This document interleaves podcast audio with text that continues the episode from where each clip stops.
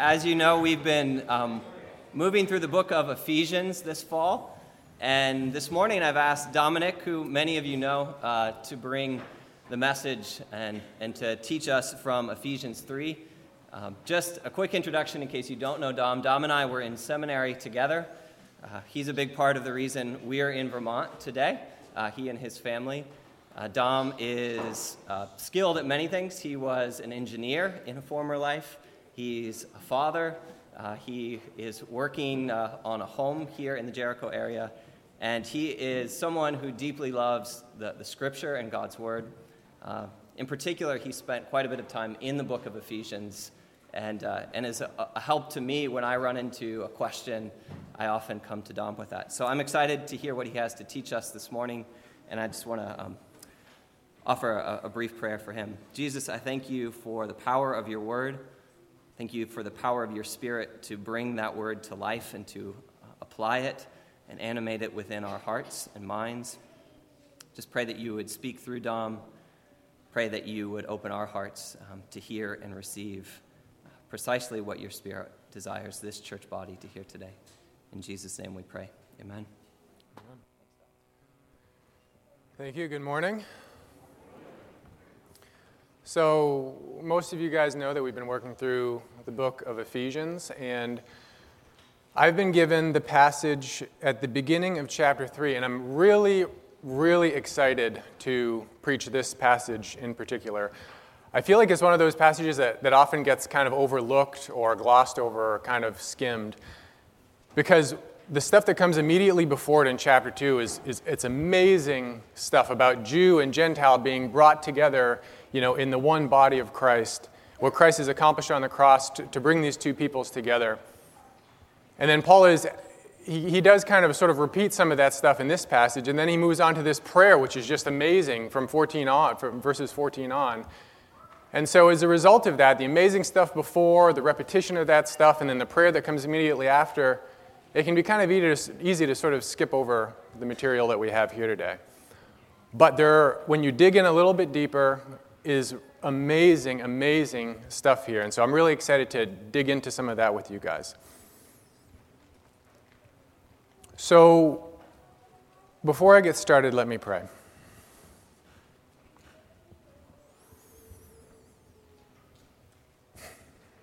Lord God, thank you for this great privilege and gift of being your people. And thank you for the great privilege of, and gift of being able to read your word. Thank you for the great privilege and gift that your word gives us as it gives us glimpses into your mysterious will that had been hidden for ages and how you brought that about in Christ. Thank you that we get to be a part of it. I pray, Lord, that as I preach these words, that your Spirit would be among us, that the words of my mouth, the meditations of all of our hearts would be pleasing in your sight, O Lord, our rock and our Redeemer. So, before we get into the details, I think it would be helpful to give an overview of kind of where we're going. I often do this. And the simplest overview of this passage of, of, verses 1 through 13, I think, can be boiled down to the verse at the very beginning and the verse at the very end, where Paul says, I, Paul, prisoner of Christ Jesus, on behalf of you Gentiles, ask you not to lose heart in my tribulation on your behalf. I think this whole passage, in its simplest, simplest form, is that request, is that encouragement to them. I'm asking you not to be discouraged on behalf of the things that I'm suffering for you. So, Paul doesn't want them to be discouraged at the suffering that he's enduring for them, but why would he say that? What, why is he making this request? Well, I would suggest that it's because his suffering is actually a participation in the gospel and in the power of God. So, as we'll see in more detail in just a minute, I see this passage structured in a certain way. It's a kind of chiasm where it works its way into a central statement and then back out again in, in a parallel form. And at the kind of center of this chiasm is Paul's statement here. He says, I became a servant of the gospel in keeping with the gift of the grace of God given to me, which itself was in keeping with the working of his power.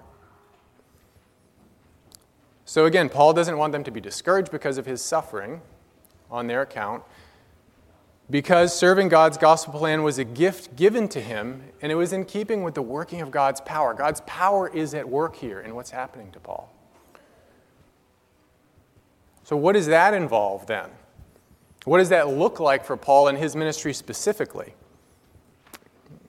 Well, that's what Paul is going to devote most of the material of this whole passage describing, okay? And he shows us that in two parallel passages that are within the outer frame and kind of surround that central statement. So this is Paul, apostle of the Lord Jesus Christ, according to the will of God, to his holy saints in Las Vegas, with the colors here. Um, don't be intimidated by that. What I'm trying to do here, and we'll get we'll walk through all of this, but these are my attempt to show the parallels in this passage to kind of highlight the structure and, and how Paul is going to describe this amazing gift that he's been given, which involves the imprisonment that he's enduring. So, while we'll get into this in more detail shortly, Paul explains that he has a kind of responsibility of making administrative arrangements. We'll get to that in more detail. And, and these arrangements that he's responsible for are an extension of God's own arrangements, okay? Which pertained to this mystery of God's will that had been hidden for ages past. Paul's administrative role here involves making that mystery known, okay, as the sermon is titled, especially the aspects of it that have to do with the incorporation of the Gentiles. But through this work of proclamation, okay, as Paul speaks this message, as he makes this mystery known, he actually participates in bringing it about. He actually is part of God's ordering and arranging of this grand plan of his that, that he's had and intended for, for all time. And so Paul gets to participate both in making known and in bringing about the mystery of God's will. And as we'll see, not just to people, but to the principalities and the powers themselves. So that's, that's the big picture here, and we're going to walk this, through this now in, in more detail.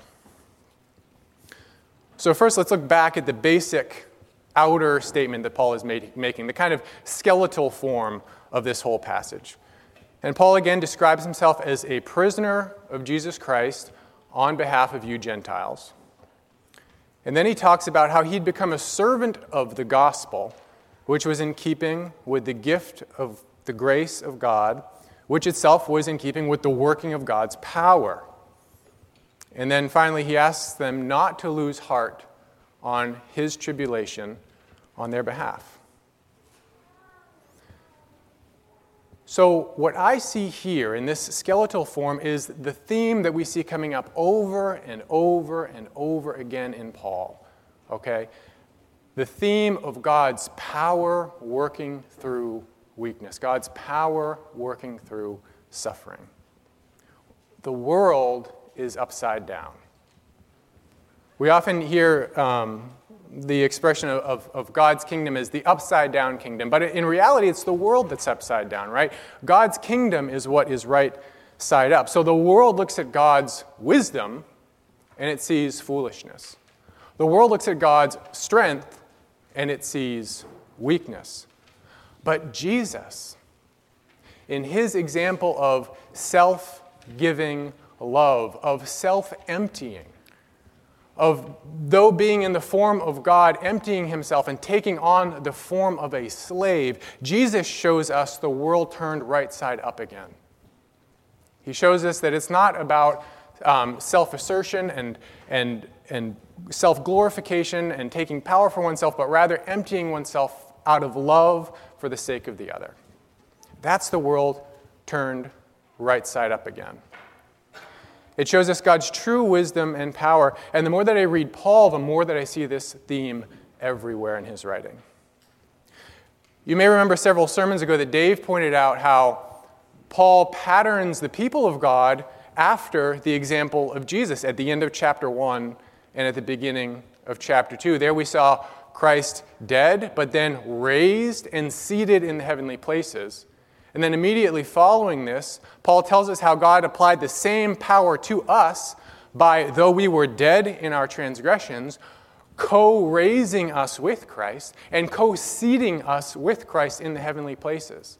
So the people of God are patterned after this pattern of Jesus, this example of Jesus. Well, the same thing goes for Paul's ministry. So, in a similar way, Paul's vision of the world has been completely transformed by what Christ has done.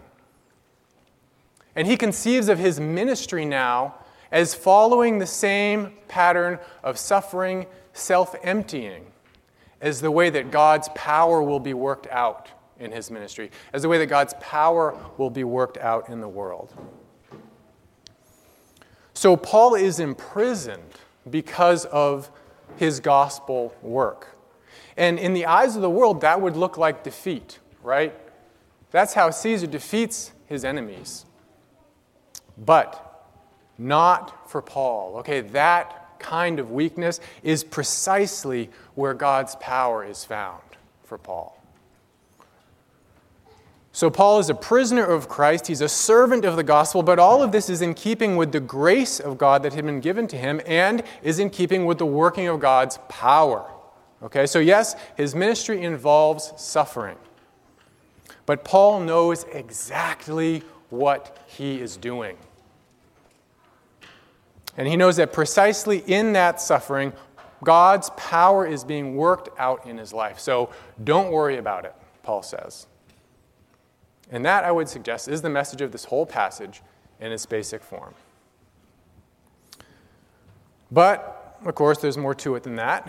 And there's these two parallel passages where Paul is going to describe in more detail for them what this ministry of the, this, this service of the gospel looks like for him specifically. What it is that's gotten him into this place of imprisonment, and as a result of all of that, why they shouldn't be discouraged by what he's suffering on their account. It's all worth it, he's going to show us. So, I'm going to try and illustrate how these two passages are parallel. And hopefully that will illumine the message that Paul is, is writing to the, to the churches that he's addressed this letter to. So, the first thing here in the green is the Greek word oikonomia, and it's very difficult to translate this word consistently. So, what I've got it as here is administrative arranging and administrative arrangements. So, in the word oikonomia, some of you might have recognized the um, root of the word oikos. I know that some of you guys are familiar with that word, the oikos, household. Okay, the Greco-Roman household is the oikos, and oikonomia has its root in that because what it, in its essentially its base meaning, has to do with household management. Household management. It has to do with what a household manager would do in a Greco Roman household at that time. It has to do with the kind of ordering and arranging that somebody in that role would have done to kind of keep the household running, you know, running smoothly, running well, accomplishing its, its purposes, its goals. And so the word oikonomia can have both the connotations of that role itself, the role of the household manager, who the household manager was, but also the activity that that household manager undertook. So the arrangements that that person would make, okay, the ordering that that person would bring about. And both of those nuances Paul uses here in the letter as he uses this one word. And that's why it's so difficult to translate it consistently because in some places he's emphasizing the role itself, in other places he's emphasizing the stuff that the person in that role will do. So sometimes this is translated as stewardship, right? A household manager or a steward. And in that sense, it, it communicates to us the role itself, okay? The role of the steward, the stewardship of the steward. but also it can have to do with the ordering and the arranging, the administrating that a steward would do. And so for Paul, Paul's role of a kind of household manager, of administrating and arranging different aspects of God's master plan, is conveyed here, as well as the details and the arrangements of that master plan itself. So that's what's going on with the word oikonomia. The next thing that makes these two passages parallel is um, this theme of the grace of God, which had been given to Paul, and three times he actually talks about this. So it's very clear to us that what Paul is suffering is a gift. Okay? It's, it's this grace that God had given him. And then he brings up this really, really, really important theme in the, in the letter with the word the mystery. Okay? The mystery, the mysterion. And mystery in this context, it's not something that can't be known, of course, but something that was hidden and has now been made known. And for Paul here, that mystery has to do with the entire plan of God for the cosmos, okay, for the universe, in all its fullness, as well as different aspects of that master plan. So, both of these passages talk about this oikonomia, they talk about the grace of God given to Paul, they talk about the mystery. And the presence of oikonomia and mysterion should point us back to Paul's thesis for the whole letter in chapter 1. So I think that Paul essentially gives us that thesis statement in 1 9 through 10. And here's what it, what it says there, okay? He, God, made known to us the mystery of his will in keeping with his good pleasure which he set forth in Christ, pertaining to the administrative arrangements, the oikonomia, for when the time was fully right. Specifically, to unite all things. Dave referenced this word as well in his sermon, anakephalaiosis, to, to sum up, ana up, kephale, head, to sum up all things in Christ, to head up all things in Christ, to bring union to all things in and under Christ. That specifically was God's master plan for all things things in the heavens and things on the earth. So, that in its most sweeping form is, God, is the mystery of God's will, okay, which had been revealed to Paul. And this, this mysterious will of God, in this mysterious will of God, he had made arrangements. He had, he had arranged things for when the time was fully right, when the time was just right for Jesus to come. God had planned what he would accomplish through the life, the ministry, the death, and resurrection of Jesus. And so it's these arrangements, okay, these, these orderly arrangements that Paul now has been given some responsibility for. Paul has been tasked with, with overseeing some of this stuff, with overseeing some of these arrangements that God had planned from time immemorial. Okay, so God's, the mystery of God's will was to unite all things in and under Christ, to draw all things into Christ and under his headship, thereby bringing unity to them all. That's bigger than Jew and Gentile. But for Paul, the role that he had specifically within this master plan of God had to do with the union of Jew and Gentile. Paul was the apostle to the Gentiles, and he'd been tasked with seeing the union of those two bodies in Christ. That's the part of God's master plan. That's the part of these orderly arrangements that Paul had given some responsibility for okay, by God's grace. And that's what brings us back to our passage. So let's read it now. This is 3 1 through 6.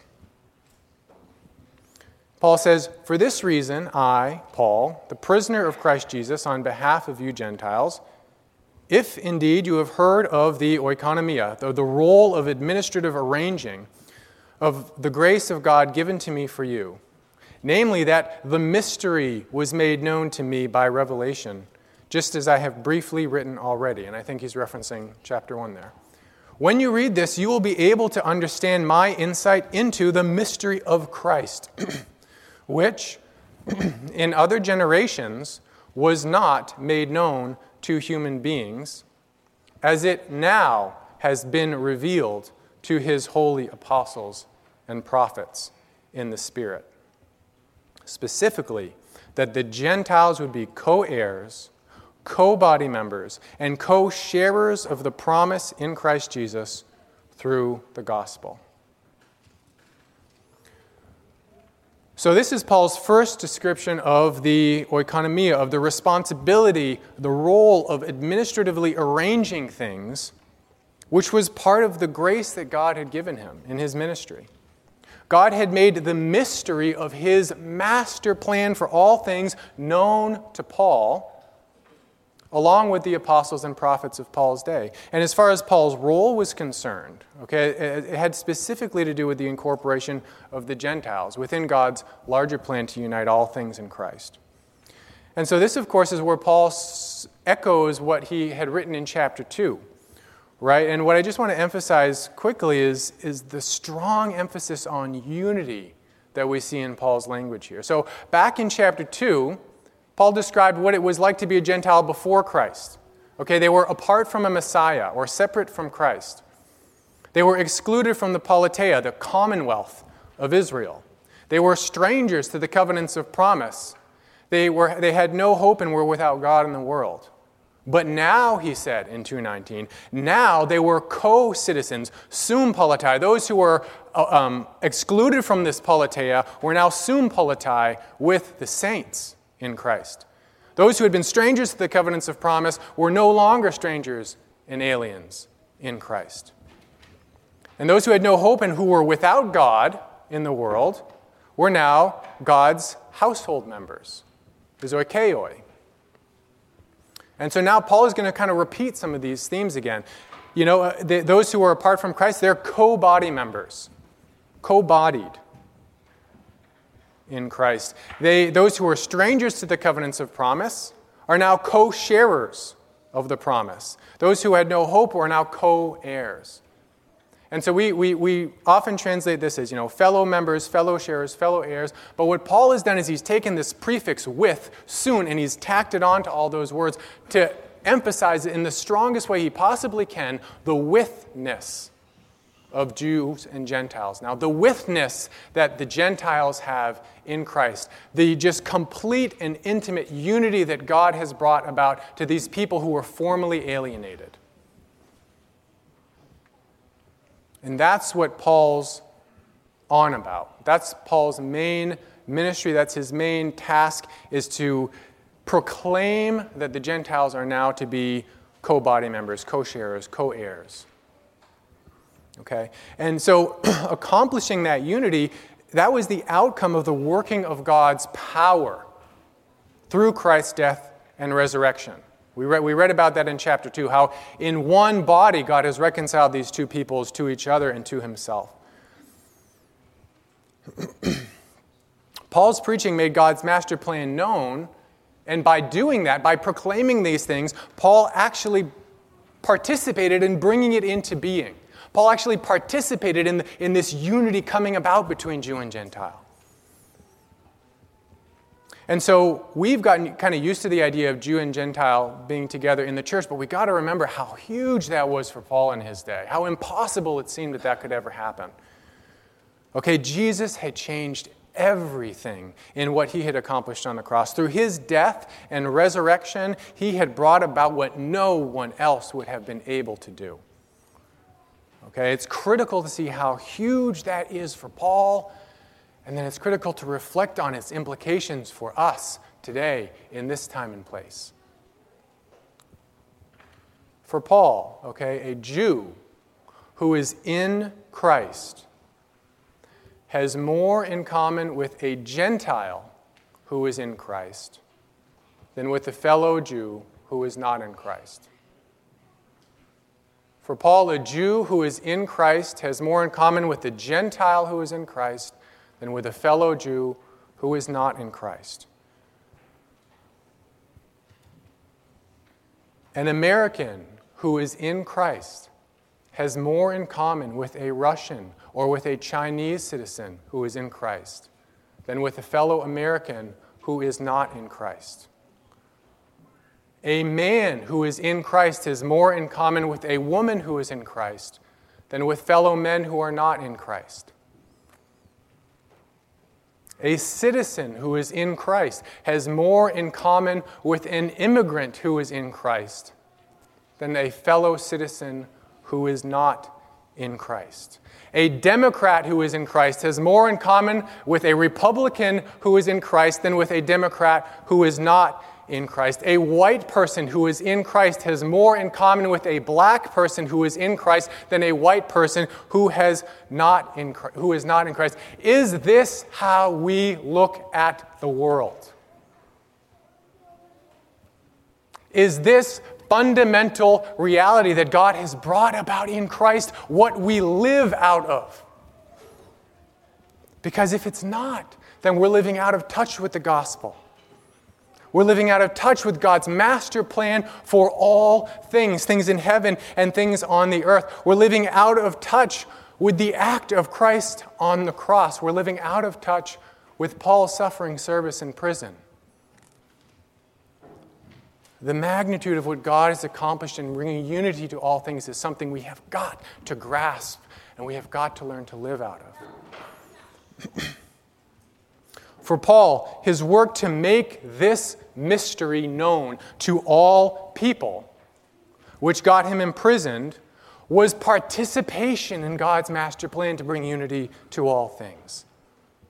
This thing that had been hidden in God and veiled from other, eh, from other generations. It was in keeping with God's power which raised Christ from the dead. And for Paul, that was worth suffering for that was worth being imprisoned. And so he tells the Gentiles, Don't worry about my tribulations on your behalf.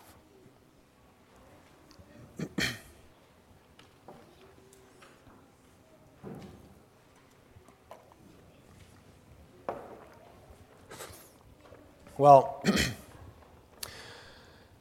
that in itself would be reason enough for this encouragement, I think. That in itself would be reason enough for this request that Paul has made.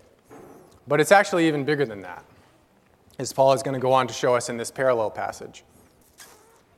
So he's talked about how these arrangements that God had made, how the mystery of God's will, the mystery of God's master plan had been made known to people. But what Paul is participating in is cosmic in scope.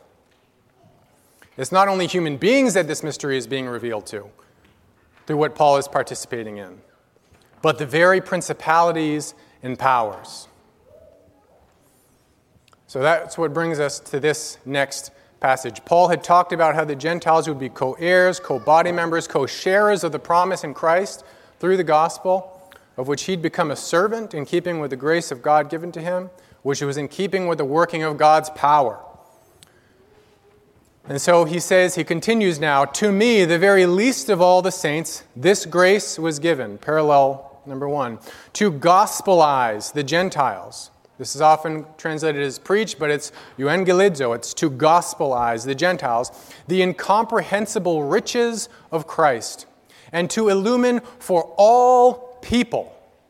What are these administrative arrangement? What, what are these, this oikonomia, that these, these arrangements that God had made from time immemorial pertaining to the mystery of his will, which was hidden for ages in God, who created all things.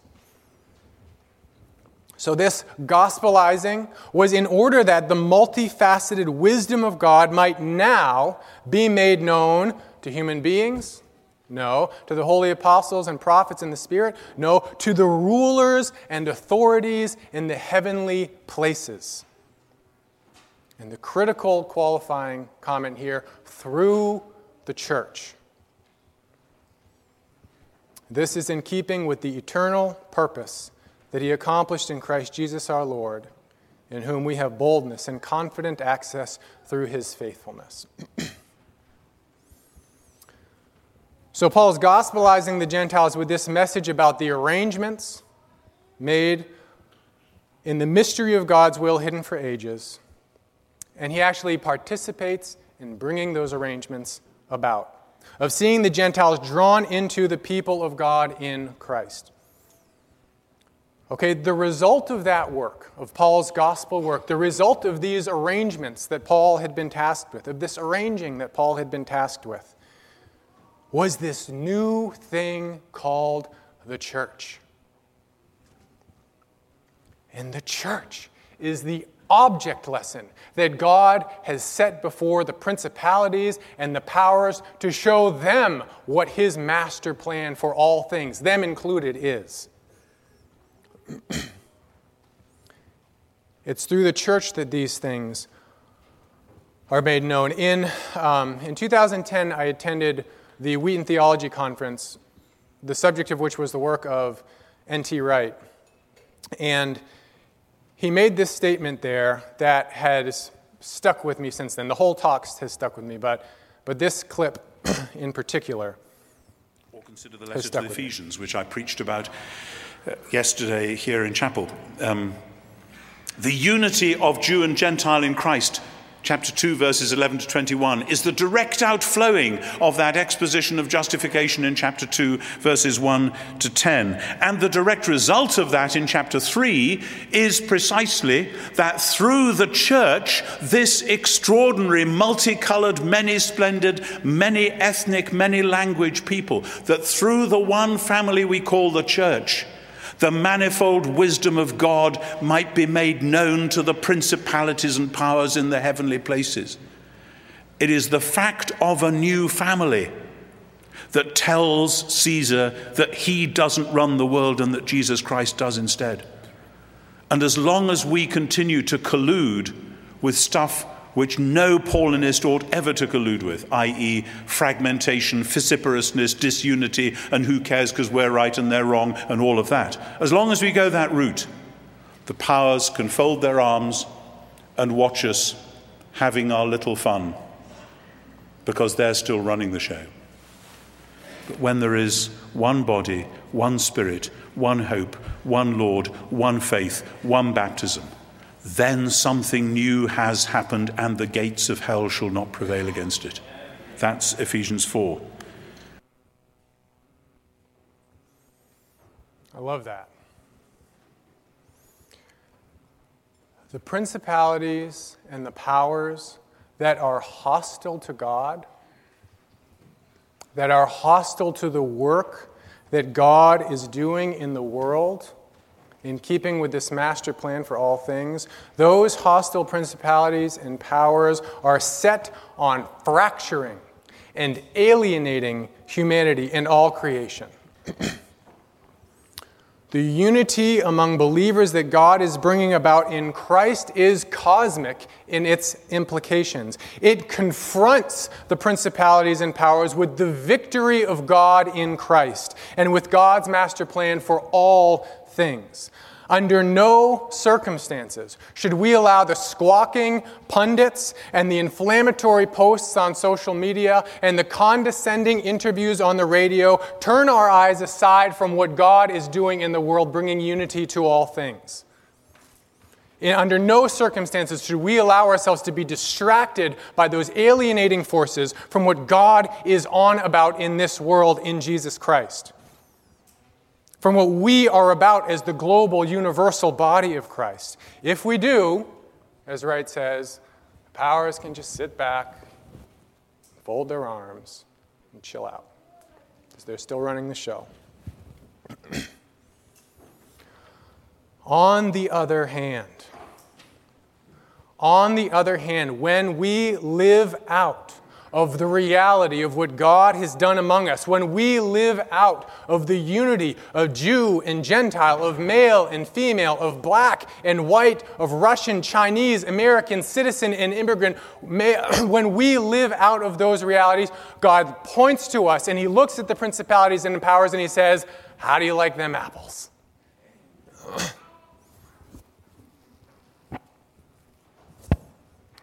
What an awesome privilege to be a part of that. What an awesome responsibility to participate in that. right? Participating in something so glorious is worth the suffering it may involve. and so, Paul says, Don't be discouraged by my tribulations on your behalf, which are for your glory. Indeed. Let me pray. For this reason, let us bow our knees before the Father, from whom every family in heaven and on earth derives its name, that out of his glorious riches he may strengthen us with power through his Spirit in our inner being, so that Christ may dwell in our hearts through faith. And let us pray that we, being rooted and established in love, may have power, together with all the Lord's holy people to grasp how wide and long and high and deep is the love of Christ. and to know this love that surpasses knowledge, that we may be filled to the measure of all the fullness of God. Now to him who is able to do immeasurably more than all we ask or imagine, according to his power that is at work within us, to him be glory in the church and in Christ Jesus throughout all generations, forever and ever. Amen.